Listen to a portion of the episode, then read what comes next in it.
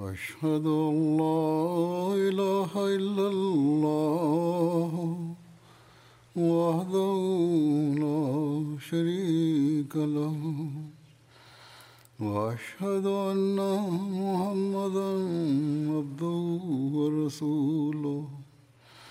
أما بعد فأعوذ بالله من الشيطان الرجيم.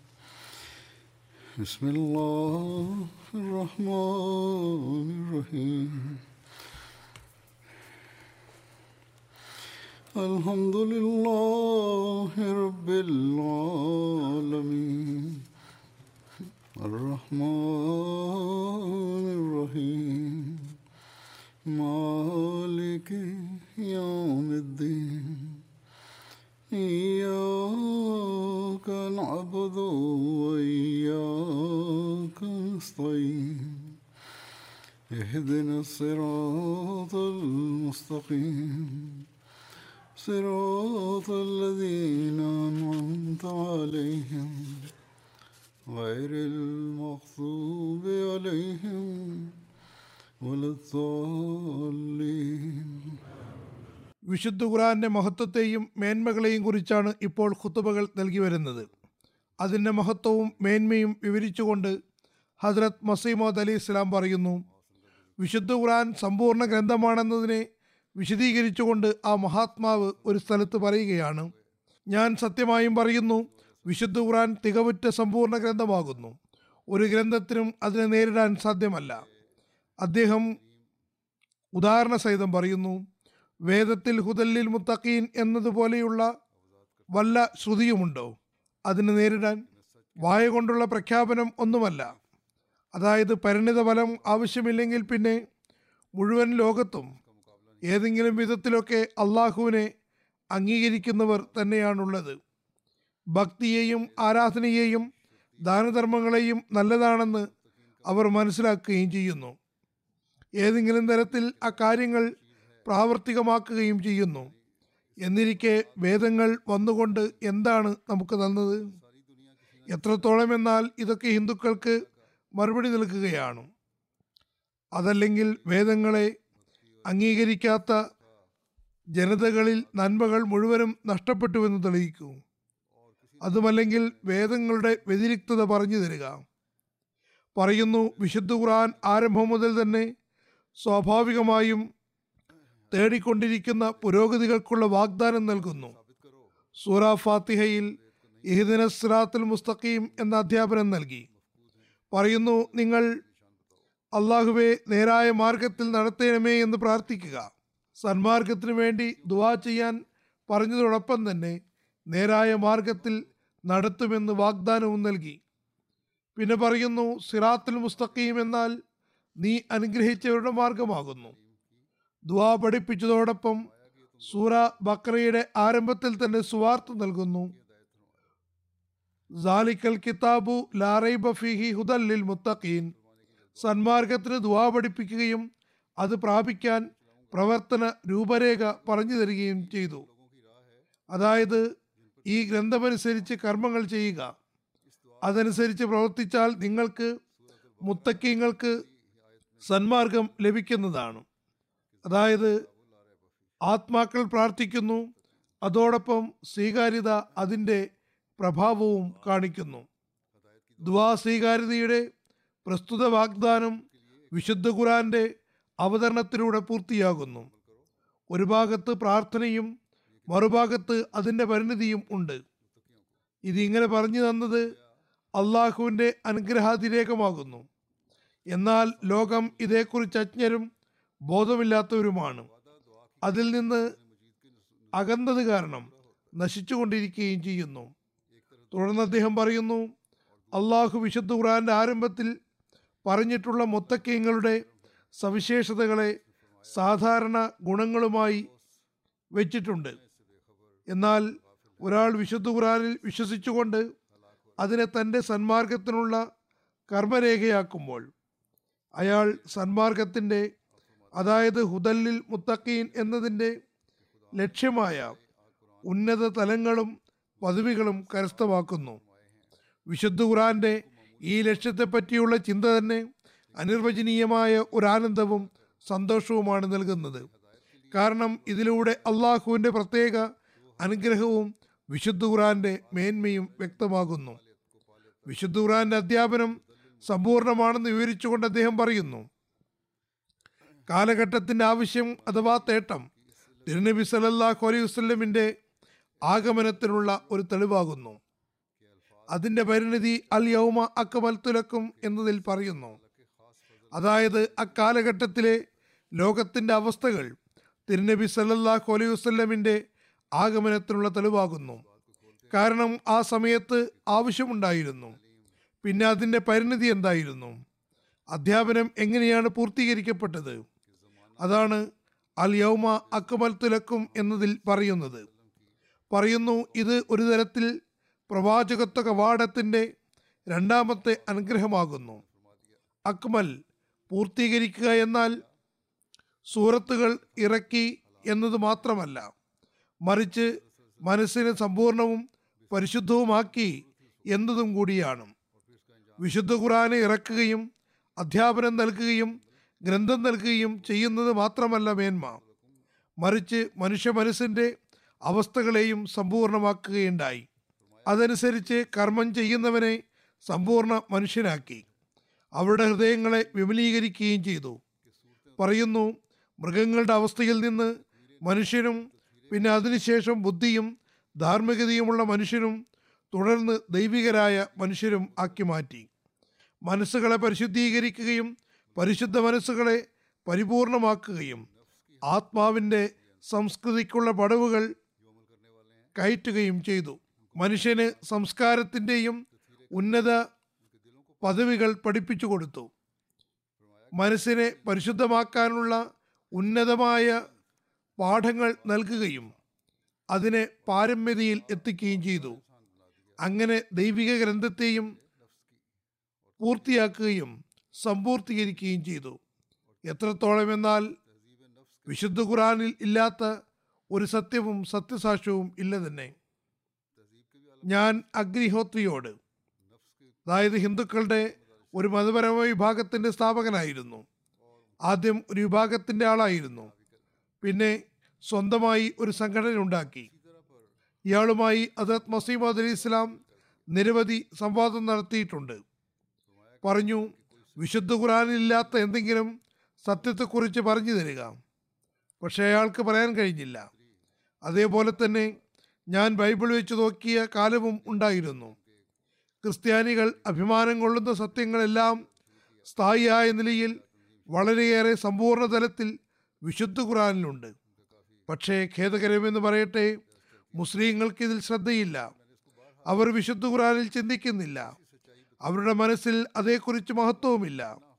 വാസ്തവത്തിൽ മറ്റാർക്കും ഇതിന് സമാനമായത് സമർപ്പിക്കാനില്ലാത്ത വിധം അഭിമാനാർഹമായ ഒരു സ്ഥാനമാകുന്നു. പറയുന്നു അൽ യൗമ അക്മൽ തുലക്കും ദീനക്കും എന്ന ആയത്തിന് രണ്ട് വശങ്ങളുണ്ട്. ഒന്ന് നിങ്ങളെ പരിശുദ്ധീകരിച്ചു കഴിഞ്ഞിരിക്കുന്നു. രണ്ട് ഗ്രന്ഥം സമ്പൂർത്തീകരിച്ചിരിക്കുന്നു. പരിപൂർണമായ ന്യായപ്രമാണം നിങ്ങൾക്ക് ഇറക്കിത്തന്നു. പറയുന്നു ഈ ആയത്ത് ഇറങ്ങിയത് ജുമാ ദിവസമായിരുന്നു. ഹസരത് ഉമർ അള്ളാഹുവിനോട് ഒരു യഹൂദി പറഞ്ഞു ഞങ്ങളാണെങ്കിൽ ഇത്തരം ആയത്ത് അവതരിച്ച ദിവസം ഈദ് ആക്കിയനെ. ഇത്രയും പൂർണവും പ്രഭാവിതവുമായ ആയത്ത് അവതരിച്ച ദിവസം സന്തോഷത്താൽ ഈദാക്കേണ്ടതായിരുന്നു. ഹജരത്ത് ഉമർ പറഞ്ഞു ജുമാ ദിവസമാണ് ഈ ആയത്ത് ഇറങ്ങിയത്. ജുമാ ഈദ് തന്നെയാണ്. അതായത് നിരവധി ആളുകൾ ഈ ഈദിനെ സംബന്ധിച്ച് അജ്ഞരാകുന്നു. മറ്റ് ഈദുകൾക്ക് വസ്ത്രങ്ങൾ മാറുന്നു. ഈ ഈദിന് പരിഗണന നൽകുന്നില്ല. മുഷിഞ്ഞ വസ്ത്രത്തിൽ വരുന്നു. ജുമാ അനുഷ്ഠിക്കേണ്ടത് എത്രമാത്രം അനിവാര്യമാണെന്ന് പറഞ്ഞുകൊണ്ട് അദ്ദേഹം പറയുന്നു എന്റെ വീക്ഷണത്തിൽ ഈ ഈദ് മറ്റ് ഈദുകളെക്കാളും ശ്രേഷ്ഠമാകുന്നു. അതായത് ജുമാ ദിവസവും ജുമായിൽ പങ്കെടുക്കാൻ പ്രത്യേകം ഒരുങ്ങണം. വർഷത്തിൽ ഒരു തവണ മാത്രം ഈദ് അനുഷ്ഠിച്ചാൽ പോരാ. ഈ ഈദിനെ പറ്റിയാണ് സൂറ ജുമാ ഉള്ളത്. അതിനുവേണ്ടി നമസ്കാരം കസറാക്കുന്നു. ജുമാ ദിവസത്തിൽ അസർ നേരത്ത് ആദം ജനിച്ചു. ആദ്യ മനുഷ്യൻ ജുമാ ദിവസമാണ് ജനിച്ചത്.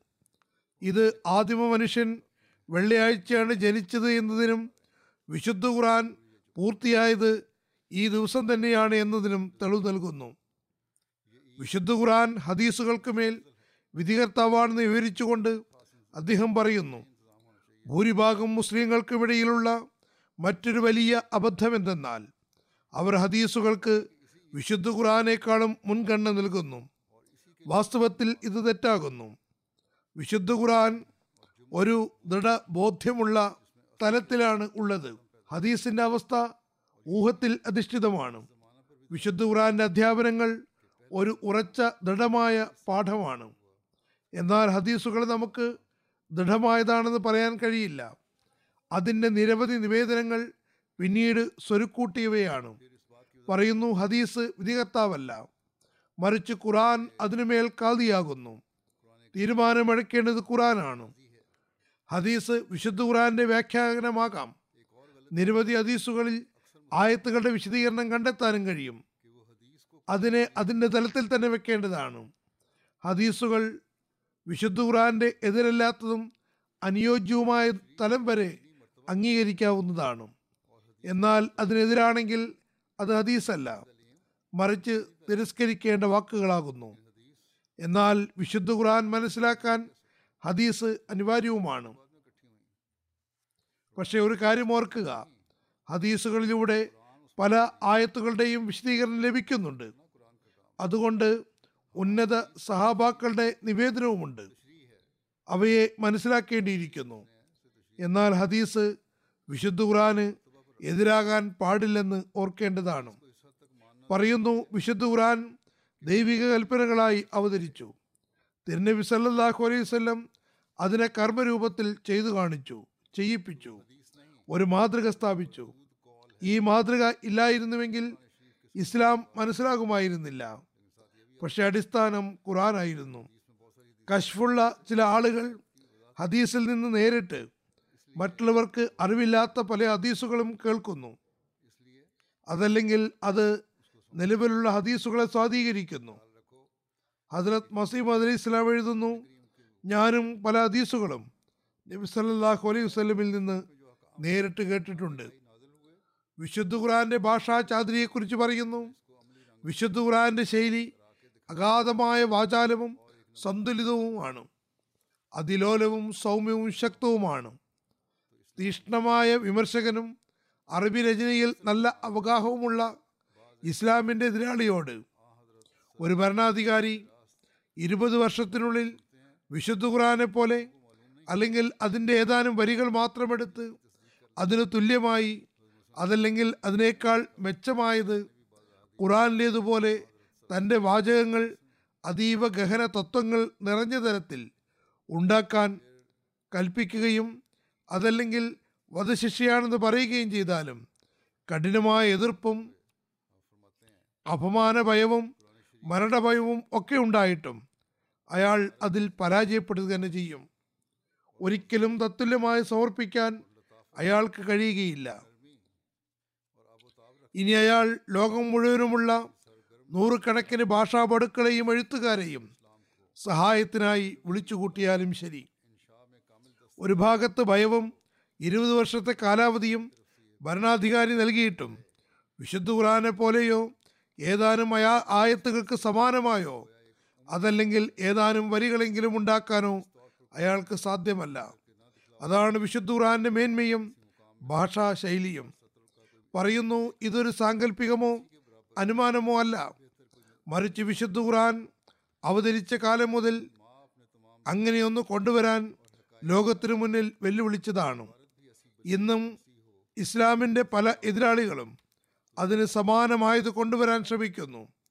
ഓരോ ദിവസവും എന്തെങ്കിലും കാര്യങ്ങൾ പറയുകയും തങ്ങൾ തത്തുല്യമായത് കാണിക്കാമെന്ന് പറയുകയും ചെയ്യുന്നു.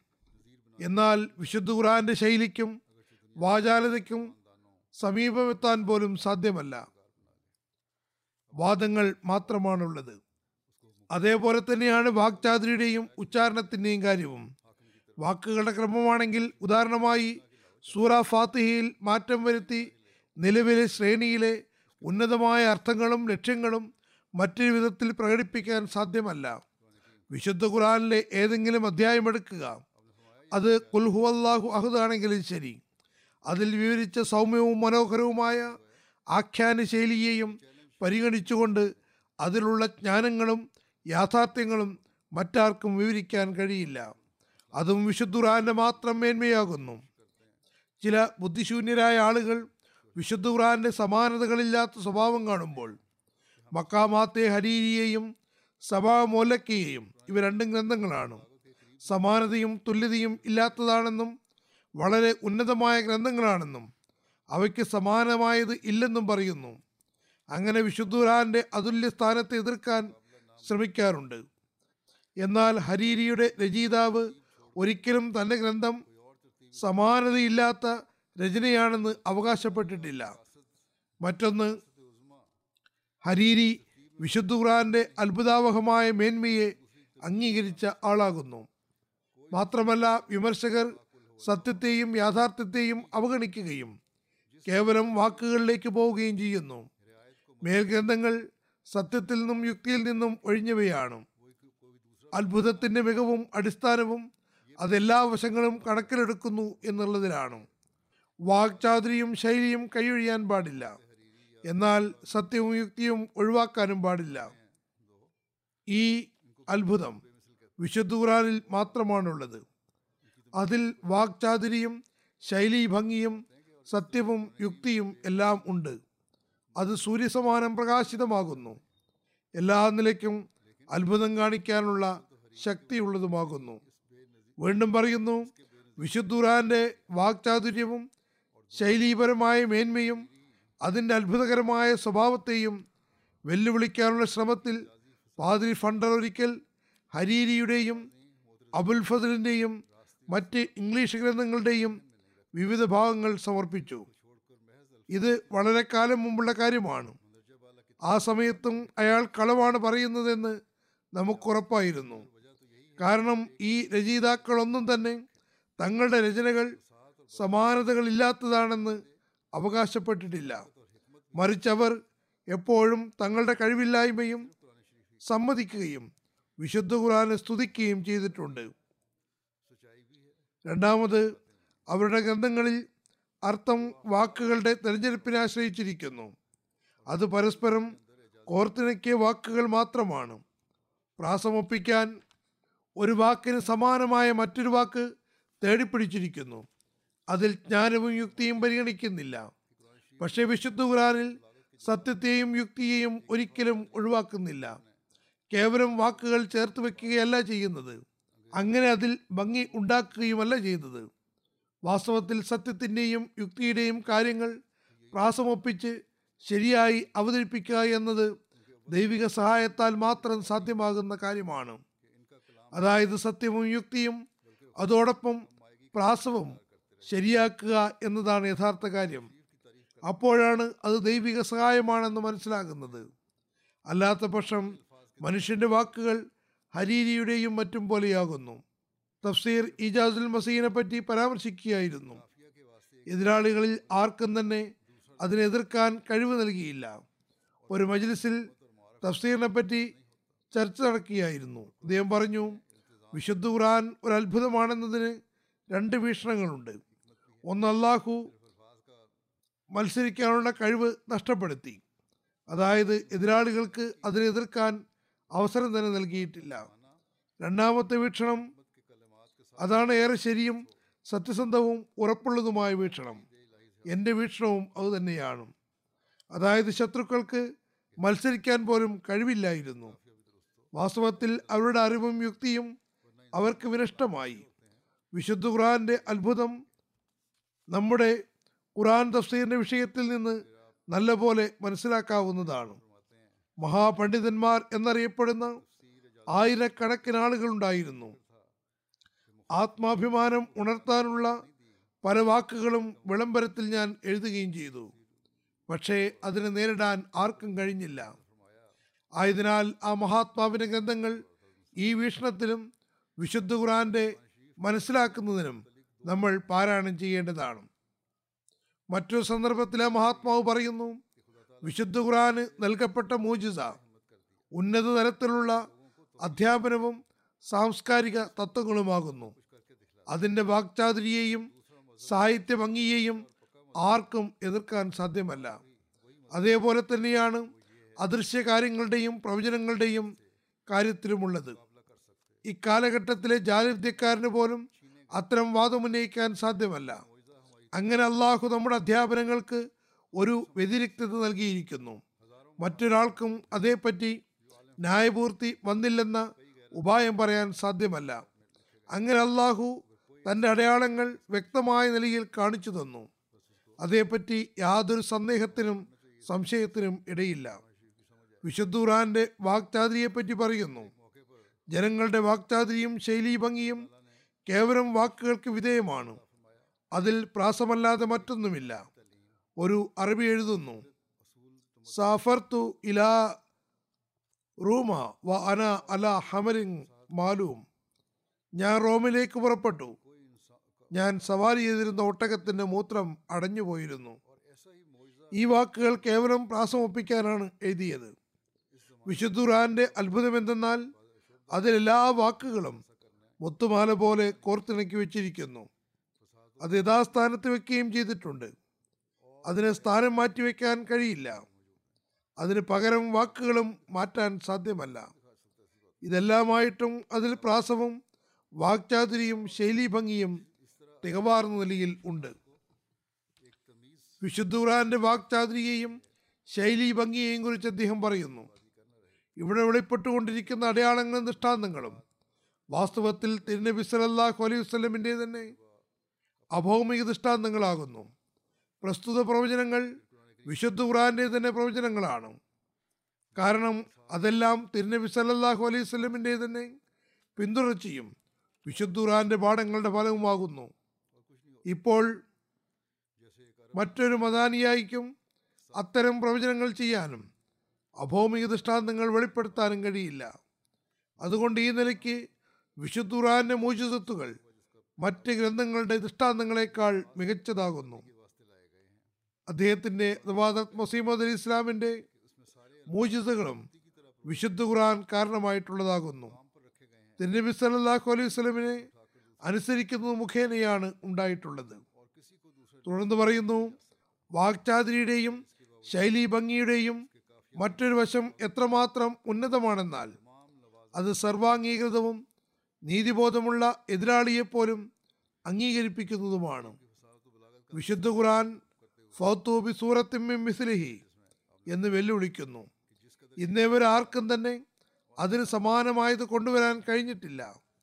ഇതുപോലുള്ള ഒരു അധ്യായം കൊണ്ടുവരൂ എന്നത് വിശുദ്ധ ഖുറാന്റെ വെല്ലുവിളിയാകുന്നു. അറബികൾ വാക്ചാതുരിയോടെ ശൈലീഭംഗിയിൽ സംസാരിച്ചിരുന്നു. പ്രത്യേക അവസരങ്ങളിൽ വലിയ വലിയ സദസ്സുകൾ സംഘടിപ്പിച്ചിരുന്നു. അതിൽ തങ്ങളുടെ കവിതകൾ കേൾപ്പിച്ചിരുന്നു. അവയും വിശുദ്ധ ഖുറാനു മുന്നിൽ പരാജിതമായി. ഇനി വിശുദ്ധ ഖുറാനിൽ കേവലം വാക്കുകളെ പിന്തുണച്ചുകൊണ്ടുള്ള വാക്ചാതിരിയും ശൈലിയും മാത്രമല്ല ഉള്ളത്. പിന്നെ അർത്ഥം അതിനെ പിന്തുടരുകയല്ല ചെയ്യുന്നത്. അർത്ഥവും ആശയവും ഇല്ലാതെ വാക്കുകളെ പിന്തുടരുന്നില്ല. മറിച്ച് ഉന്നതമായ വാചകങ്ങൾ ഏറ്റവും അത്ഭുതാവഹമായി അതിൽ വെച്ചിരിക്കുന്നു. അങ്ങനെ അഭൗമിക ജ്ഞാനങ്ങൾ അതിൽ വിവരിച്ചിട്ടുണ്ട്. ഒരു മനുഷ്യന് ഇങ്ങനെ ദിവ്യജ്ഞാനങ്ങൾ വിവരിക്കാനും വാക്ചാതുരിയോടെ ശൈലീഭംഗിയെ അവതരിപ്പിക്കാനും സാധ്യമല്ല. മറ്റൊരിടത്ത് പറയുന്നു അള്ളാഹു പറയുകയാണ് എത്രോ സൂഫ മുത്തഹറ ഫിഹ കുത്തുമങ്കയ്യുമ അതായത് അവർക്ക് വായിച്ചു കൊടുക്കുന്ന ഗ്രന്ഥത്തിൽ ദിവ്യജ്ഞാനങ്ങൾ അടങ്ങിയിരിക്കുന്നു. എഴുത്തുകാർക്ക് രചനയിൽ പരിശുദ്ധ അധ്യാപനത്തെയും ധാർമ്മിക മൂല്യങ്ങളെയും ശ്രദ്ധിക്കാൻ പ്രയാസമാണെന്നറിയാം. എന്നിരിക്കെ ദുർഗുണങ്ങളെ അകറ്റുന്ന സ്വാധീനവും ആകർഷണീയവുമായ അധ്യാപനം കാണിച്ചു തരികയും അവയുടെ സ്ഥാനത്ത് ഉന്നതമായ ഗുണങ്ങൾ ഉണ്ടാക്കുകയും ചെയ്യുക എന്നത് എത്രമാത്രം ദുഷ്കരമാണ്. അറബികളുടെ അവസ്ഥ ആരിൽ നിന്നും ഗോപ്യമല്ല. അവരെല്ലാത്തരം ന്യൂനതകളുടെയും തിന്മകളുടെയും കേദാരമായിരുന്നു. നൂറ്റാണ്ടുകളായി അവരുടെ അവസ്ഥ മോശമായിരുന്നു. പക്ഷേ തിരുനബിയുടെ അനുഗ്രഹാശസ്സുകളിലെ ശക്തിപ്രഭാവം കാരണം ഇരുപത്തിമൂന്ന് വർഷങ്ങൾക്കകം തന്നെ രാജ്യത്തിന്റെ അവസ്ഥ അടിമുടി മാറി. അത് അധ്യാപനത്തിന്റെ സ്വാധീനപരമായിരുന്നു. വിശുദ്ധ ഖുറാന്റെ ഒരു ചെറിയ വചനമെടുത്തു നോക്കിയാൽ പോലും അറിയാം. അതിൽ വാക്ചാതുരിയും ശൈലീഭംഗിയും അതോടൊപ്പം അധ്യാപനത്തിന്റെ തനതായ മേന്മയും തികവും നിറഞ്ഞിരിക്കുന്നു. സൂറ ഇഖ്ലാസ് തന്നെ നോക്കുക. തൗഹീദിന്റെ എല്ലാ വശങ്ങളും പരാമർശിച്ചിട്ടുണ്ട്. ചെറിയ സൂറത്താണ്. പക്ഷേ തൗഹീദിന്റെ വിഷയവും വിവരിച്ചിരിക്കുന്നു. അതിൽ മറ്റെല്ലാ വിധ ശിർക്കുകളെയും നിരാകരിച്ചിരിക്കുന്നു. അതുപോലെ സൂറ ഫാത്തിഹ നോക്കുക. എത്രമാത്രം അത്ഭുതകരമാണ്. ചെറിയ സൂറത്താണ്. ഏഴായത്തുകൾ മാത്രമേ ഉള്ളൂ. പക്ഷേ വാസ്തവത്തിൽ മുഴുവൻ വിശുദ്ധ ഖുറാന്റെ മേന്മയും രത്നച്ചുരുക്കവും ഉള്ളടക്കവുമാണത്. ഇതിൽ ദൈവാസ്തിക്യം പ്രാർത്ഥനയുടെ ആവശ്യകത അത് സ്വീകരിക്കപ്പെടാനുള്ള കാരണങ്ങൾ മാർഗങ്ങൾ പ്രയോജന പ്രദമായ ദുവാകളുടെ മാർഗങ്ങൾ നഷ്ടമുണ്ടാക്കുന്ന വാഗ്ദാനങ്ങളിൽ നിന്ന് രക്ഷപ്പെടാനുള്ള ദർശനങ്ങൾ എന്നിവ പഠിപ്പിക്കുന്നു. ലോകത്തുള്ള പൊയ് മതങ്ങളുടെ ഖണ്ഡനവും ഇതിലുണ്ട്. ഈ ചെറിയ സൂറ ഫാത്തിഹയിൽ എല്ലാ കാര്യങ്ങളും വന്നിട്ടുണ്ട്. അധികം ഗ്രന്ഥങ്ങളും മതവക്താക്കളും മറ്റ് മതങ്ങളുടെ കുറവുകളും തിന്മകളും വിവരിക്കുന്നു. മറ്റ് അധ്യാപനങ്ങളെ വിമർശിക്കുന്നു. എന്നാൽ വിമർശിക്കുന്നതോടൊപ്പം മതവക്താക്കൾ അതിന് പകരം മേന്മയുള്ള അധ്യാപനങ്ങൾ സമർപ്പിക്കുന്നേയില്ല. ഇന്ന തിന്മയിൽ നിന്ന് രക്ഷപ്പെടാൻ അതിന് പകരം താൻ മേന്മയുള്ള പാഠങ്ങൾ നൽകാമെന്ന് പറയുന്നില്ല. ഇത് ഒരു മതത്തിലും കാണാൻ കഴിയില്ല. ഈ മേന്മ വിശുദ്ധ ഖുറാന് മാത്രമേ ഉള്ളൂ അത് പോയി മതങ്ങളെ നിരാകരിക്കുകയും അവയുടെ തെറ്റായ പാഠങ്ങളെ തുറന്നു കാണിക്കുകയും അതോടൊപ്പം ശരിയായ അധ്യാപനം സമർപ്പിക്കുകയും ചെയ്യുന്നു. ഈ മനോഹാരിതയെ ഇക്കാലഘട്ടത്തിലെ നാമമാത്രരായ വിദ്യാസമ്പന്നർക്ക് പോലും നിഷേധിക്കാൻ സാധ്യമല്ല. ഒരുപാട് സന്ദർഭങ്ങളിൽ അന്യർക്ക് മുന്നിൽ എന്തെങ്കിലും കാര്യത്തിൽ വിശുദ്ധൂറാൻ നിർദ്ദേശിക്കുന്ന പരിഹാരം വെച്ചാൽ അവർ അത് അംഗീകരിക്കുന്നു. വിശുദ്ധ ഖുറാന്റെ മേന്മകൾ വിവരിച്ചുകൊണ്ട് ആ മഹാത്മാവ് പറയുന്നു. വിശുദ്ധ ഖുറാൻ വളരെ എളുപ്പത്തിൽ ഗ്രഹിക്കാവുന്ന ഗ്രന്ഥമാണ്. പറയുന്നു ചില വിവരദോഷികൾ പറയാറുണ്ട്. വിശുദ്ധ ഖുറാന് നമുക്ക് മനസ്സിലാകുന്നില്ല. അത് വളരെ പ്രയാസമുള്ള തലത്തിലായതിനാൽ അതിലേക്ക് ശ്രദ്ധിക്കുക തന്നെ വേണ്ട. അത് അവരുടെ അബദ്ധമാണ്. വിശുദ്ധ ഖുറാൻ വളരെ പ്രയാസമാണെന്നും മനസ്സിലാകുന്നില്ലെന്നും അതുകൊണ്ട് കൂടുതൽ അതിലേക്ക് ശ്രദ്ധിക്കേണ്ടതില്ലെന്നും ഒഴികഴിവ് പറയുകയാണ്. അതുകൊണ്ട് വായിച്ചാൽ മാത്രം മതി എന്നവർ തീരുമാനിച്ചിരിക്കുന്നു. പറയുന്നു വിശുദ്ധൂറാൻ പറഞ്ഞ വിശ്വാസ കാര്യങ്ങൾ അനന്യവും അനുപമവുമാകുന്നു. അതിന്റെ തെളിവുകൾ ഹൃദയത്തിൽ പ്രഭാവമുണ്ടാക്കുന്നു. വിശ്വാസപരമായ കാര്യങ്ങൾ വളരെ തുറന്നു പറഞ്ഞിരിക്കുന്നു. വിശുദ്ധ ഖുർആൻ വളരെയേറെ സാഹിത്യപൂർണമാകുന്നു. അത് അറേബ്യയിലെ നാട്ടിൻപുറത്തുകാർക്ക് അതായത് തികച്ചും നിരക്ഷർക്ക് പോലും മനസ്സിലാക്കി കൊടുക്കുന്നു. എന്നിരിക്കെ ഇന്ന് എന്തുകൊണ്ട് മനസ്സിലാകുന്നില്ല. ആ നിരക്ഷരായ ആളുകൾ ഗ്രാമീണവാസികളും തികച്ചും വിദ്യാഹീനരുമായിരുന്നു. മറിച്ച് മനുഷ്യത്വത്തിൽ നിന്നും താഴേക്കിടയിലുള്ളവരുമായിരുന്നു. അവരെ അത് ദൈവികരാക്കി മാറ്റി. എന്നിരിക്കെ ഇന്ന് ഭൂരിപക്ഷം ആളുകളും വിദ്യാസമ്പന്നരാണ്. എന്തുകൊണ്ട് നിങ്ങൾക്ക് അത് മനസ്സിലാകുന്നില്ല? ചൊവ്വായതും സത്യമായതും ഏറെ സരളവുമായ സമ്പാദനമാണ് വിശുദ്ധ ഖുറാനിൽ ഉള്ളത്. അതിൽ സങ്കീർണതകൾ ഒന്നുമില്ല. ഒരു ചൊവ്വായ മാർഗമാണത്. അതാണ് അള്ളാഹു നമുക്ക് പഠിപ്പിച്ചു തന്നത്. വിശുദ്ധ ഖുറാനെ ചിന്തിച്ച് പഠിക്കേണ്ടതാണ്.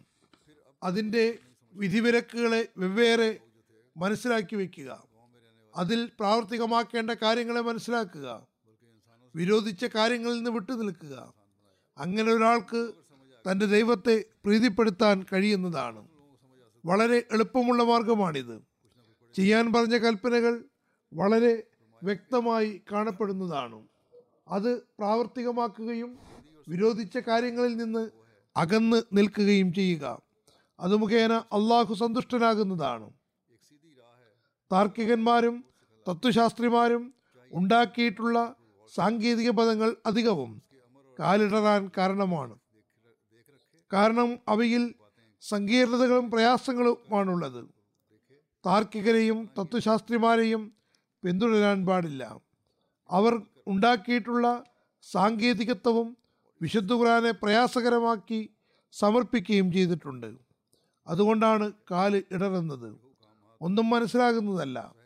ജനങ്ങൾക്ക് പ്രയാസം ഉണ്ടായിട്ടുണ്ടെങ്കിൽ അത് താർക്കികന്മാരും തത്വചിന്തകന്മാരും നാമമാത്ര പണ്ഡിതന്മാർ മുഖേനയുമാണ് സംഭവിച്ചത്. ഒരു മഹാനായ വ്യക്തി അദ്ദേഹത്തെക്കുറിച്ച് നമുക്ക് നല്ല അഭിപ്രായം തന്നെയാണ്. അയാൾ നല്ല ഉദ്ദേശത്തോടെ എഴുതിയതാകാം. അയാളുടെ വാക്കുകൾ ശരിയല്ല. എഴുതുന്നു അബ്ദുൽ ഖാദർ ജീലാനി സമ്പൂർണനായ വ്യക്തിയല്ലായിരുന്നു. അദ്ദേഹത്തിന് നുസൂൽ ഇല്ലായിരുന്നു. സൂദ് മാത്രമേ ഉണ്ടായിരുന്നുള്ളൂ. മുകളിൽ നിന്ന് അതായത് അള്ളാഹുവിൽ നിന്ന് ഇൽഹാമൊന്നും ഇല്ലായിരുന്നു. പക്ഷേ ദുവാകൾ സ്വീകരിക്കപ്പെട്ടിരുന്നു. അതുകൊണ്ട് അദ്ദേഹത്തിലൂടെ കറാമത്തുകൾ ഉണ്ടായി. നുസൂൽ പൂർണമായിരുന്നുവെങ്കിൽ കറാമത്ത് ഉണ്ടാകുമായിരുന്നില്ലത്രേ. ഇതാണ് പറഞ്ഞിട്ടുള്ളത്. ഇതിൽ വിശുദ്ധ ഖുറാന് വിരുദ്ധമായിട്ടുള്ള കാര്യങ്ങളാണുള്ളത്. ഈ വാക്കുകൾ ഖുറാനും ഹദീസിനും തികച്ചും എതിരാണ്. വാസ്തവത്തിൽ ഷേഖ് അബ്ദുൽ ഖാദർ ജീലാനി അള്ളാഹുവിന്റെ പരിപൂർണദാസനായിരുന്നു. അദ്ദേഹത്തെ പറ്റി മുജിദുകളുടെ കാര്യത്തിൽ ആക്ഷേപം ഉണ്ടാകാമെങ്കിൽ പ്രസ്തുത ആക്ഷേപം എല്ലാ പ്രവാചകന്മാർക്കും ബാധകമാണ്. എന്നാൽ അദ്ദേഹത്തെ പറ്റി അദ്ദേഹത്തെ അനുകൂലിക്കുന്നവർ അതിശയോക്തി കലർത്തി കരാമത്തുകൾ പറയുന്നു പൊടിപ്പുന്നെങ്കിലും ചേർക്കുന്നു. ഇക്കാര്യങ്ങൾ അദ്ദേഹത്തെ പറ്റി പറയുന്നത് തെറ്റാണ്? മോചിതത്ത് ഉണ്ടാകുന്നു. അവ പ്രകൃതി നിയമത്തിനും ശരീരത്തിനും വിധേയമായി സംഭവിക്കാവുന്നതാണ്. ഉണ്ടാവുകയും ചെയ്യുന്നു. പ്രവാചകന്മാർ മുഖേനയും ഉണ്ടായി. അതുതന്നെയാണ് അദ്ദേഹം മുഖേനയും ഉണ്ടായത്. അത് തത്വശാസ്ത്രിമാരുടെ സാങ്കേതിക പദങ്ങളെ പിൻപറ്റിയത് കൊണ്ടാണ് അബദ്ധധാരണ ഉണ്ടായത്. അതിനെ ഖുറാനും സുന്നത്തും അംഗീകരിക്കുന്നില്ല. ഒരു കൂട്ടർ ഇതൊന്നും അംഗീകരിക്കുന്നില്ല. മറ്റൊരു ഭാഗം അംഗീകരിക്കുകയും എല്ലാ സീമകളെയും അതിലംഘിക്കുകയും ചെയ്യുന്നു. അംഗീകരിക്കാൻ കഴിയാത്തത് തത്വശാസ്ത്രിമാർ കാരണമാണ്. അംഗീകരിച്ചവരും തെറ്റായ വിശദീകരണം നൽകിയവരെയാണ് പിൻപറ്റിയത്. അതുകൊണ്ട് എപ്പോഴും അവയെ ശരീരത്തിന്റെയും പ്രകൃതിയുടെയും നിയമങ്ങളുമായി പ്രവാചകന്മാരുടെ മോചിതത്വങ്ങളുമായും വിശകലനം ചെയ്തു നോക്കുക. പ്രവാചകന്മാരെക്കാളും വലിയ മോചിതത്ത് ആർക്കും കാണിക്കാൻ കഴിഞ്ഞിട്ടില്ല. വിശുദ്ധ ഖുർആൻ യഥാർത്ഥ ദൈവത്തെ കാണിച്ചു തരുന്നു. അതേക്കുറിച്ച് ആ മഹാത്മാവ് പറയുന്നു ഗുണവിശേഷങ്ങളിൽ ന്യൂനതയുള്ളവനും ആത്മാക്കളുടെയോ കണികകളുടെയോ ഉടമസ്ഥനല്ലാത്തതും മോഷം നൽകാനും പശ്ചാത്താപം സ്വീകരിക്കാൻ കൂടിയും കഴിവില്ലാത്തവനുമായ ഒരു ദൈവത്തെ ഖുർആൻ സമർപ്പിച്ചിട്ടില്ല എന്നതിൽ അള്ളാഹുവിന് നന്ദി. മാത്രമല്ല നമ്മൾ വിശുദ്ധ ഖുറാന്റെ വെളിച്ചത്തിൽ നമ്മുടെ സൃഷ്ടാവും ഉടമസ്ഥനും അന്നദാതാവും നിർബാധം കരുണ ചെയ്യുന്നവനും സ്വാഭാവികം കരുണ ചൊരിയുന്നവനും രക്ഷാശിഷ്ടിയുടെ നാളിന്റെ ഉടമസ്ഥനുമായ ഒരു ദൈവത്തിന്റെ ദാസന്മാരാകുന്നു. തന്നെ സത്യം വെളിപ്പെടുത്തുന്ന ഒരു ഗ്രന്ഥം നൽകിയതിൽ വിശ്വാസികൾ അവന് നന്ദി കാണിക്കേണ്ടിയിരിക്കുന്നു. ഈ ദൈവത്തിന്റെ വലിയ അനുഗ്രഹമാകുന്നു. ഹജറത് മസീമോദ് അലി ഇസ്ലാമിന്റെ ജ്ഞാനനിർഭരവും വിശുദ്ധുറാന്റെ മഹത്വവും മേന്മയും സംബന്ധിച്ച കാര്യങ്ങളും തുടർന്നും വിവരിക്കുന്നതാണ് ഇൻഷാല്ലാ ഇപ്പോൾ ഇവിടെ നിർത്തുകയാണ്. അള്ളാഹു നമുക്ക് ഈ കാര്യങ്ങൾ മനസ്സിലാക്കാനും അതനുസരിച്ച് പ്രവർത്തിക്കാനും വിശുദ്ധ ഖുർആൻ പഠിക്കാനും മനസ്സിലാക്കാനും തോഫിക്ക് നൽകുമാറാകട്ടെ. ഇനി ഞാൻ ചില മർഹൂമികളെ അനുസ്മരിക്കുന്നതാണ്. പ്രത്യേകിച്ചും ബംഗ്ലാദേശിലെ ഷഹീദിനെ അനുസ്മരിക്കാനുണ്ട്. അതിനുശേഷം ജനാദയും നമസ്കരിക്കുന്നതാണ്. അതുകൊണ്ട് അതേപ്പറ്റി പറയുന്നതാണ്. നമ്മളെല്ലാം അറിയുന്നത് പോലെ കഴിഞ്ഞ വെള്ളിയാഴ്ച ബംഗ്ലാദേശിൽ ജലസ നടക്കുകയായിരുന്നു. ജൽസയ്ക്കിടയിൽ അക്രമകാരികളും ഉഗ്രവാദികളും ആക്രമണം നടത്തുകയുണ്ടായി. പോലീസും മറ്റ് അധികൃതരും ആദ്യം നിയന്ത്രിക്കാമെന്നും ഒന്നും സംഭവിക്കില്ലെന്നും നിങ്ങൾ ജലസ നടത്തുക എന്നും പറഞ്ഞെങ്കിലും ജനങ്ങൾ കൂട്ടമായി വന്നപ്പോൾ പോലീസ് കാഴ്ചക്കാരായി നോക്കി നിൽക്കുകയാണ് ചെയ്തത്. ഏതാനും മണിക്കൂറുകൾക്ക് ശേഷം അവർക്ക് കൽപ്പന ലഭിച്ചതിന് ശേഷമാണ് ആക്ഷൻ എടുത്തത്. അപ്പോഴേക്കും പലതും സംഭവിച്ചിരുന്നു. ഏതായാലും ഇതിൽ നമ്മുടെ ഒരു സഹോദരനായ യുവാവ് സാഹിദ് ഹുസൈൻ സാഹിബ് ഷഹീദായി. ഇദ്ദേഹം ബംഗ്ലാദേശിലെ അബൂബക്കർ സാഹിബിന്റെ മകനാകുന്നു. ഇന്നാലില്ലാഹി വ ഇന്നാ ഇലേഹി റാജീവൻ നാഷണൽ അമീർ അബ്ദുൽ അബൽ സാഹിബ് എഴുതുന്നു.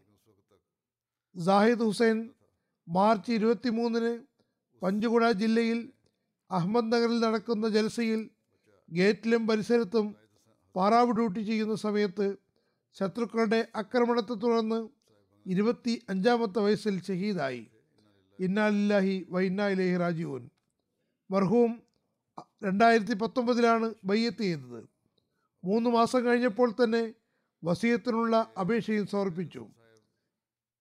അദ്ദേഹത്തിന്റെ കുടുംബം അഹ്ലെ ഹദീസ് വിഭാഗത്തിൽപ്പെട്ടവരാണ്. അഹമ്മദിയത്ത് സ്വീകരിച്ച ശേഷം ഷഹീദ് മർഹൂം തന്റെ മാതാപിതാക്കൾക്ക് തബലീ ചെയ്തു തുടങ്ങി. അങ്ങനെ രണ്ടായിരത്തി ഇരുപതിൽ അദ്ദേഹത്തിന്റെ മാതാപിതാക്കൾക്കും ബയ്യത്ത് ചെയ്യാൻ സൗഭാഗ്യം ലഭിച്ചു. ബയ്യത്തിന് ശേഷം ഷഹീദ് മർഹൂം എനിക്ക് കൃത്യമായി കത്ത് അയച്ചിരുന്നു. അദ്ദേഹം ബയ്യത്ത് ചെയ്ത സംഭവം ഇപ്രകാരമാണ്.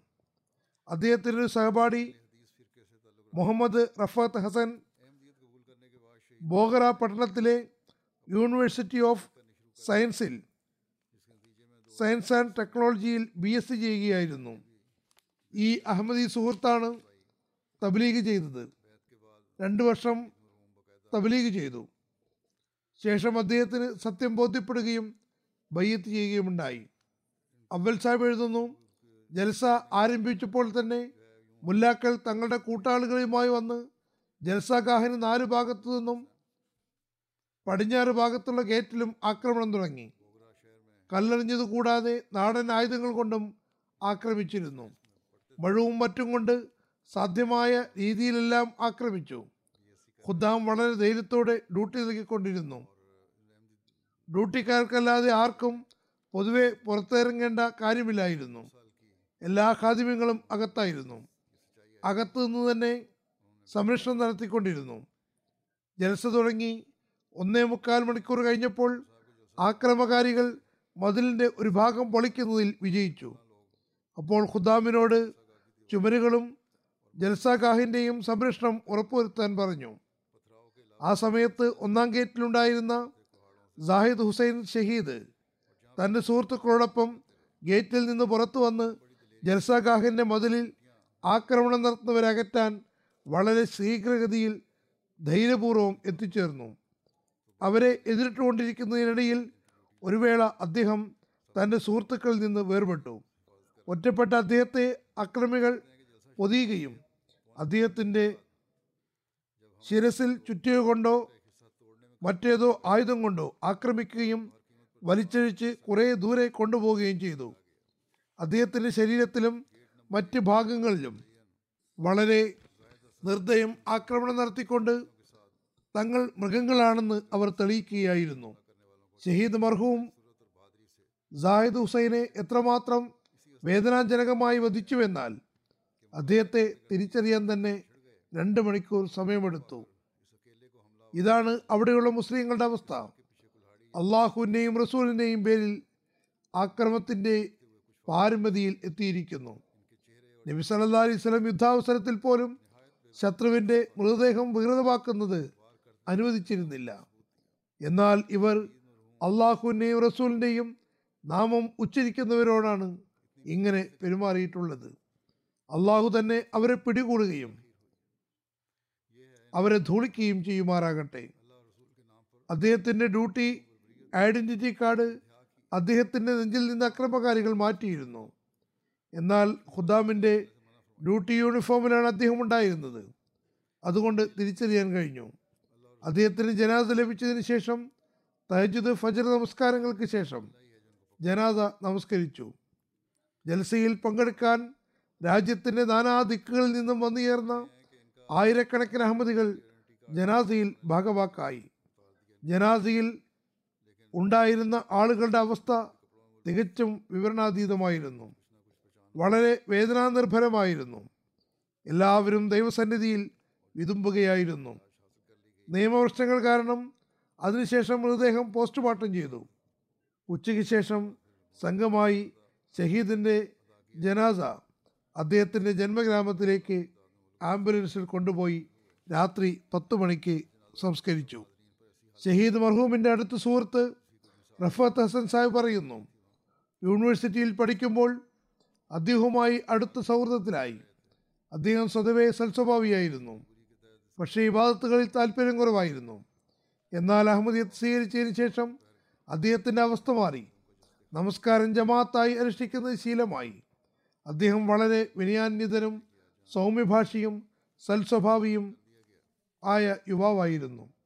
അഞ്ച് വർഷത്തിനിടയിൽ അദ്ദേഹം ആരോടും ഉച്ചത്തിൽ സംസാരിക്കുന്നത് ഞാൻ കണ്ടിട്ടില്ല. അദ്ദേഹത്തിന്റെ സൗഭാഗ്യത്തെ സംബന്ധിച്ച് പറയുകയാണെങ്കിൽ ബയ്യത്ത് ചെയ്ത് ഉടൻ തന്നെ വസീത്ത് ചെയ്യാനും സൗഭാഗ്യം ലഭിച്ചു. സാഹിദ് ഹുസൈൻ ഷഹീദ് ഖുദാമുൽ ഹംദിയുടെ സക്രിയനായ അംഗമായിരുന്നു. ഷഹീദായ വേളയിൽ അദ്ദേഹം ദാക്കിയിലെയും ബരീസാൽ മേഖലയിലെയും ഖുദാമുൽ അഹമ്മദിയ മൂത്തവിധം ധാക്കിയിലെ മോത്തി ജയിൽ ഹൽക്കയിൽ സയ്യിമുമായിരുന്നു മജ്ലിസിന്റെ കായിദ് സഹീറുൽ ഇസ്ലാം സാഹിബ് എഴുതുന്നു. അദ്ദേഹം മജ്ലിസിന്റെ ജോലികളിൽ കൃത്യതയുള്ള ആളും സീനിയറായവരെ അനുസരിക്കുന്ന വ്യക്തിയുമായിരുന്നു. സലാം പറയാൻ എപ്പോഴും മുന്തിച്ചിരുന്നു. എപ്പോഴും സുസ്മേരവതനായിരുന്നു. ഒരു വർഷമോ ഒന്നേകാൽ വർഷമോ മുമ്പ് അദ്ദേഹം ബി എസ് സി പാസ്സായി. ഒരു കമ്പനിയിൽ ജോലിയിൽ പ്രവേശിച്ചു. ധാക്കയിൽ നിന്ന് ദൂരെ പോകേണ്ടി വന്നാൽ അടുത്തുള്ള മജ്ലിസും സന്ദർശിക്കുമായിരുന്നു. അദ്ദേഹത്തിന്റെ ഫേസ്ബുക്ക് അക്കൗണ്ടിലെ പ്രൊഫൈലിൽ വമൻ എത്തവക്കൽ അലല്ലാഹി ഫഹുവ ഹസ്ബുഹു എന്ന ആയത്തിന്റെ തർജമയാണ് എഴുതിയിരുന്നത്. മുറബി ഷെരീഫ് അഹമ്മദ് സാഹിബ് എഴുതുന്നു ഷഹീദ് അദ്ദേഹത്തിന്റെ സുഹൃത്ത് റഫത്ത് ഹുസൈൻ സാഹിബിനോടൊപ്പം അനുഭാവിയായി വരുമ്പോൾ ഞാൻ തീപാടിയ ജമാഅത്തിലായിരുന്നു. ബയ്യത്ത് ചെയ്യണമെന്ന് അദ്ദേഹം ആഗ്രഹം പ്രകടിപ്പിച്ചപ്പോൾ ഞാൻ പറഞ്ഞു കുറെ കൂടി നല്ലപോലെ അന്വേഷിച്ചു നോക്കുക. അദ്ദേഹം പറഞ്ഞു ഞാൻ ആ സമയത്ത് തന്നെ ജമാഅത്തിന്റെ സത്യത്തെപ്പറ്റി മനസ്സിലാക്കിയിരുന്നു. എങ്കിലും താങ്കൾ പറഞ്ഞതുകൊണ്ട് പിന്നീട് ബയ്യത്ത് ചെയ്യാമെന്ന് കരുതി. തുടർന്ന് അടുത്ത തവണ അദ്ദേഹം ബയ്യത്ത് ചെയ്തു.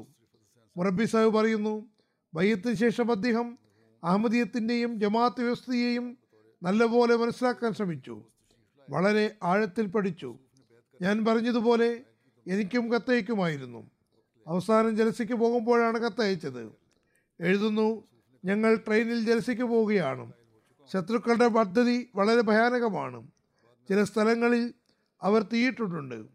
പക്ഷേ ഞങ്ങൾ ഇൻഷാല്ല ജലസ നടത്തുന്നതാണ് തന്റെ ഈമാൻ പ്രകടിപ്പിക്കുകയായിരുന്നു. കൂടാതെ തന്റെ ബന്ധുക്കളും ഗ്രാമക്കാരും അഹമ്മദികളാകാനും മുഴുവൻ ഗ്രാമവാസികളും അഹമ്മദി സ്വീകരിക്കാനും ദുപേക്ഷി ദുവാക്ക് അപേക്ഷിച്ചിരുന്നു. ഇതാണ് അദ്ദേഹം എഴുതിയ അവസാനത്തെ കത്ത്. ഒരു ഖാദിം എഴുതുന്നു. ഷഹീദ് വളരെ വിനയാന്യതനായ അംഗമായിരുന്നു. ആരെങ്കിലും വല്ല ജോലിയും ഏൽപ്പിച്ചാൽ അത് ചെയ്യാതിരിക്കുമായിരുന്നില്ല.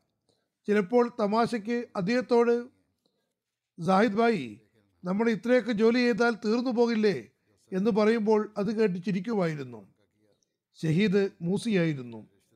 അദ്ദേഹം ഇത്രയും വേഗം എന്തിനാണ് വസീയത്ത് ചെയ്തത് എന്ന് ഞാൻ അറിയാൻ ആഗ്രഹിച്ചിരുന്നു. അദ്ദേഹം പറഞ്ഞു മഹദി ഇമാം സത്യവാനാണ്. അദ്ദേഹം പറഞ്ഞതും സത്യം തന്നെയാണ്. വസീമോദ് വസീത്ത് ചെയ്യാൻ പറഞ്ഞു. അതുകൊണ്ട് ഞാൻ വസീത്ത് ചെയ്തു. അദ്ദേഹത്തിന്റെ വർത്തമാനം കേട്ടപ്പോൾ ഞാൻ അദ്ദേഹം. ഹജറത് മസീമദ് അലി ഇസ്ലാമിൽ എത്രമാത്രം ആഴത്തിലുള്ള വിശ്വാസമുള്ള ആളാണ് എന്നതിൽ അത്ഭുതപ്പെട്ടു പോയി. അഹമ്മദിയത്ത് സ്വീകരിക്കാനുള്ള അടിസ്ഥാനപരമായ കാരണം ചോദിച്ചപ്പോൾ അദ്ദേഹം പറഞ്ഞു ഇന്നേ വരെ ഇമാം മഹദി മസീഹ് നബി തുടങ്ങിയ വാദങ്ങൾ ഉന്നയിച്ച വ്യക്തികളോ സംഘടനകളോ വിജയിച്ചിട്ടില്ല. ഹജറത് മിർദ ഗുലാം അഹമ്മദ് കാദിയാനി അലി ഇസ്ലാം മാത്രമാണ് വിജയിച്ചിട്ടുള്ളത്. അദ്ദേഹം വ്യാജനായിരുന്നുവെങ്കിൽ മറ്റ് വ്യാജവാദികളെ പോലെ അദ്ദേഹത്തിന്റെ അവസ്ഥയും ആകുമായിരുന്നു. ഷഹീദിന്റെ മാതാപിതാക്കൾ ജീവിച്ചിരിപ്പുണ്ട്. നേരത്തെ പറഞ്ഞതുപോലെ രണ്ടുപേരും അള്ളാഹുവിന്റെ അനുഗ്രഹത്താൽ അഹമ്മദികളാണ്. ഷഹീദ് മാതാപിതാക്കളുടെ ഏക മകനാണ്. വിവാഹം കഴിച്ചിട്ടില്ല. രണ്ട് സഹോദരിമാരുണ്ട്. രണ്ടുപേരും വിവാഹിതരാണ് അനഹമ്മദികളാണ് അനുഭാവികളുമാണ്. അള്ളാഹു മാതാപിതാക്കൾക്ക് ഈ ദുഃഖം സഹിക്കാനുള്ള കഴിവ് നൽകുമാറാകട്ടെ. ഞാൻ പറഞ്ഞതുപോലെ ഏക മകനായിരുന്നു. വളരെ ദുഃഖമുണ്ടാകും. അള്ളാഹുവിന്റെ അനുഗ്രഹം കൊണ്ട് മാത്രമേ സഹിക്കാനുള്ള കഴിവ് കിട്ടുകയുള്ളൂ. ഷഹീദിന്റെ പതിവുകൾ അള്ളാഹു ഉയർത്തുമാറാകട്ടെ. ഏതായാലും ഈ ഷഹീദും ദൈവിക വചനങ്ങൾ പ്രകാരം ശാശ്വത ജീവിതം കൈവരിച്ചിരിക്കുന്നു. അള്ളാഹു എപ്പോഴും അദ്ദേഹത്തോട് പ്രത്യേകമായ നിലയിൽ വർത്തിക്കുമാറാകട്ടെ. ഈ അക്രമകാരികളെ പിടികൂടാൻ എത്രയും വേഗം സാഹചര്യമുണ്ടാകട്ടെ. ശത്രു കരുതുന്നത് ജമാഅത്തിലംഗങ്ങളെ ഇങ്ങനെ പരീക്ഷിച്ചുകൊണ്ട് കാഠിന്യം പ്രവർത്തിച്ചുകൊണ്ട് അവരുടെ ആവശ്യം ഇല്ലാതാക്കാമെന്നാണ്. എന്നാൽ കാര്യം അതിന് നേരെ വിപരീതമാകുന്നു. അവിടെ നിന്ന് പല കത്തുകളും എനിക്ക് വന്നിട്ടുണ്ട്. ചില യുവാക്കൾ എഴുതുന്നു കൂടുതൽ ഷഹാദത്ത് ആവശ്യമാണെങ്കിൽ ഞങ്ങൾക്കും ആ ഗണത്തിൽ ഉൾപ്പെടാൻ കഴിയുന്നതിന് ദുവാ ചെയ്താലും. ഇങ്ങനെയുള്ള ആളുകൾക്ക് ഈ ദുർഭകന്മാരായ ശത്രുക്കൾ എന്ത് ഭംഗം വരുത്താനാണ്? ഏതായാലും ദ്വാ ചെയ്യുക. അള്ളാഹു അവരുടെ ദ്രോഹത്തിൽ നിന്ന് നമ്മെ രക്ഷിക്കുകയും നമുക്കുമേൽ കരുണയും അനുഗ്രഹവും വർഷിക്കുകയും ചെയ്യട്ടെ. ഇപ്പോൾ ദ്വാകളിൽ നല്ലപോലെ ശ്രദ്ധ ചെലുത്തുക. രണ്ടാമത്തെ ജനാസ അൾജീരിയയിലെ കമാൽ ഖുദാ സാഹിബിന്റേതാകുന്നു. അദ്ദേഹം ഫെബ്രുവരി രണ്ടാം തീയതി ഒഫാത്തായി അമ്പത്തിരണ്ട് വയസ്സായിരുന്നു. ഇന്നാലില്ലാഹി വ ഇന്നാ ഇലേഹി റാജീവൻ സദർ ജമാഅത്ത് അബ്ദുൽ അലീം സാഹിബ് എഴുതുന്നു. മർഹൂം വളരെ സത്യസന്ധനായ ആത്മാർത്ഥതയുള്ള അഹമ്മദിയായിരുന്നു.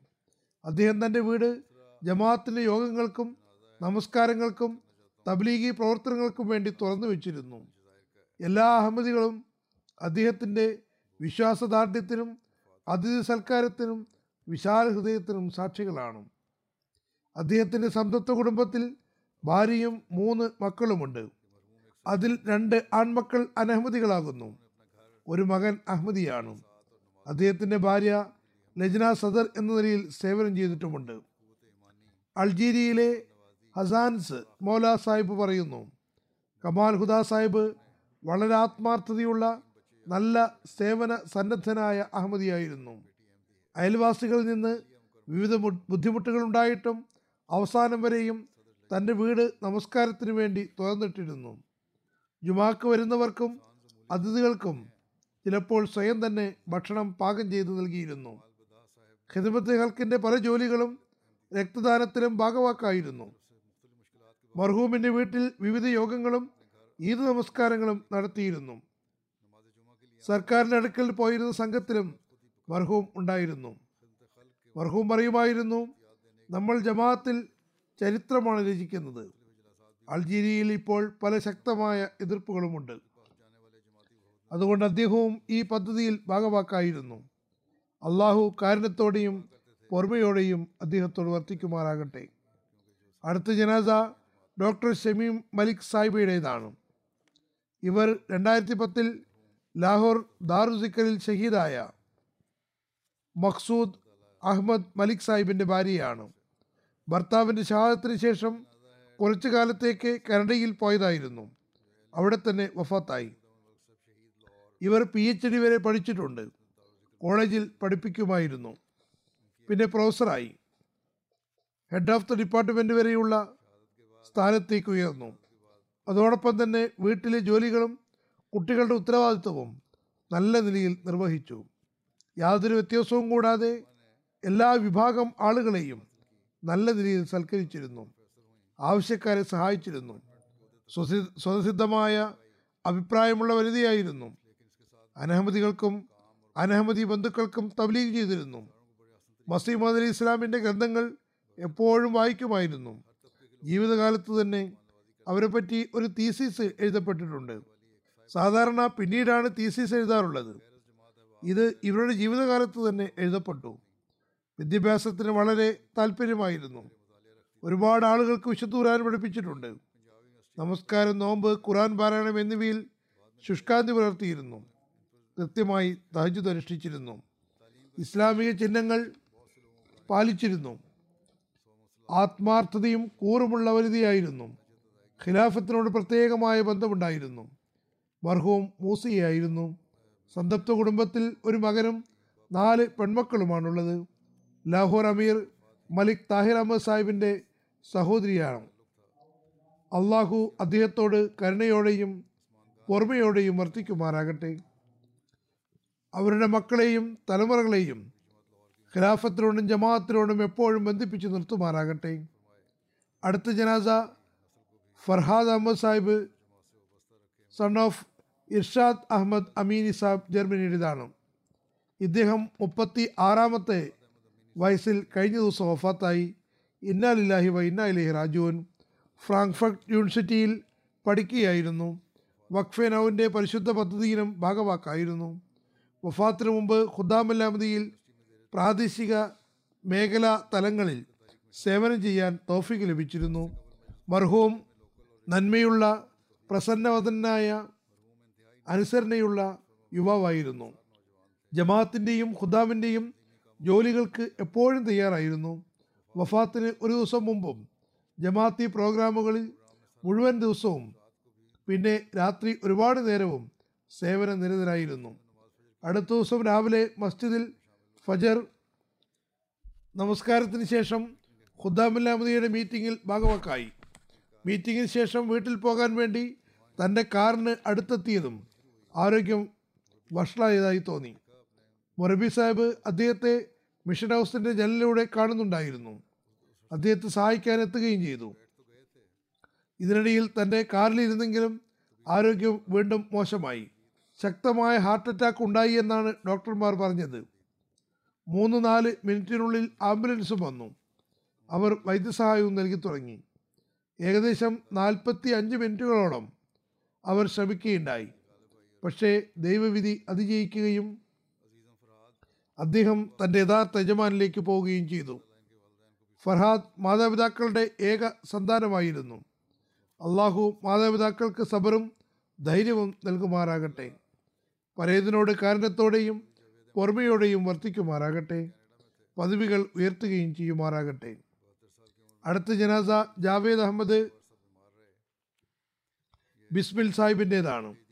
കനഡയിലായിരുന്നു കഴിഞ്ഞ ദിവസം എഴുപത്തിരണ്ടാമത്തെ വയസ്സിൽ ഒഫാത്തായി നീണ്ടകാലമായി രോഗാതുരനായിരുന്നു. ഇരുപത്തിനാല് ഇരുപത്തി അഞ്ച് വർഷമായി തരീഖ് ജദീദിന്റെ ഭൂമിയിൽ അതായത് നീണ്ടകാലം മാനേജരായി ജോലി ചെയ്തിരുന്നു.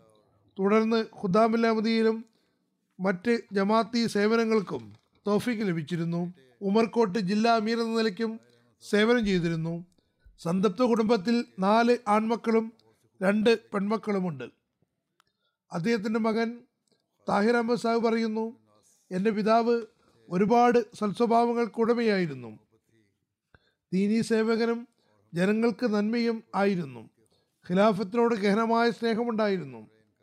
എപ്പോഴും ഖിലാഫത്തിനോട് പ്രത്യേകമായ ബന്ധം നിലനിർത്താൻ ശ്രമിച്ചിരുന്നു. സാധുക്കളെ ശ്രദ്ധിച്ചിരുന്നു. സിന്ധിയിലെ ഭൂവുടമയായതിനാൽ അവിടെ പോകുമ്പോഴും സാധുക്കൾക്ക് സമ്മാനങ്ങളും വസ്ത്രങ്ങളും അവരുടെ വിവാഹത്തിന് ഉപകാരപ്പെടുമെന്ന് കരുതി നൽകുമായിരുന്നു. നല്ല അതിഥി സൽക്കാരപ്രിയനായിരുന്നു എല്ലാ ദിവസവും ഞങ്ങളുടെ വീട്ടിൽ അതിഥികൾ വന്നിരുന്നു. വളരെ നല്ല നിലയിൽ അവരെ സൽക്കരിച്ചിരുന്നു. അള്ളാഹു അദ്ദേഹത്തെ നല്ല യോദ്ധാവുമാക്കിയിരുന്നു. ശത്രുക്കളെ കാണുമ്പോൾ ജമാഅത്തിന്റെ അഭിമാനത്തെ മുൻനിർത്തിയിരുന്നു.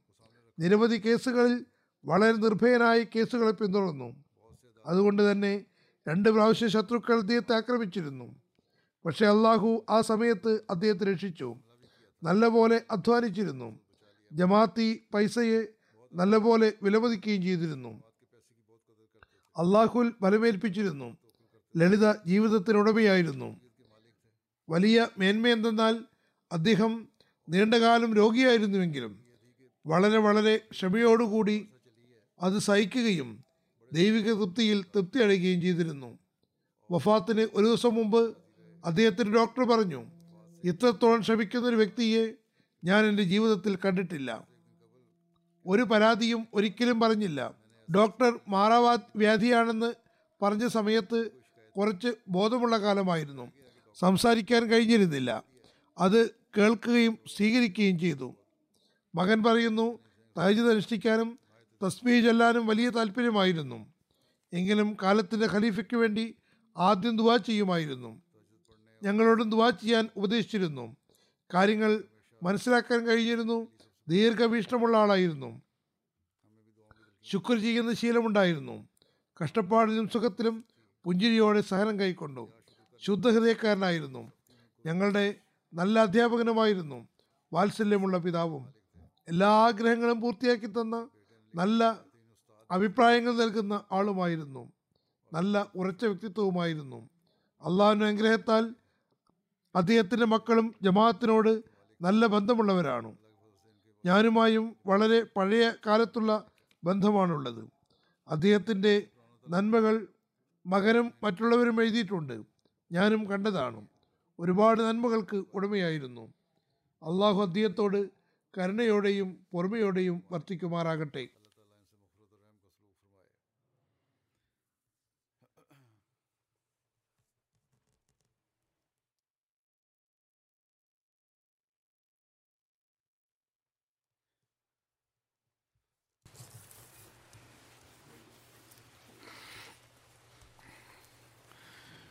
الحمد لله الحمد لله نحمده ونستعينه ونستغفره ونؤمن به ونتوكل عليه ونعوذ بالله من شرور أنفسنا ومن سيئات أعمالنا.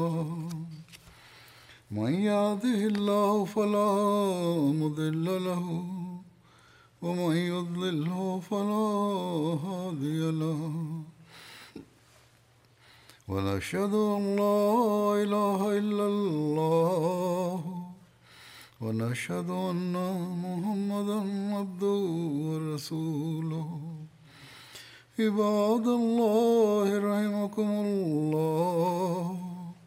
إن الله يأمر بالعدل والإحسان وإيتاء ذي القربى وينهى عن الفحشاء والمنكر والبغي يعظكم لعلكم تذكرون اذكروا الله يذكركم ودوه يستجب لكم ولذكر الله أكبر.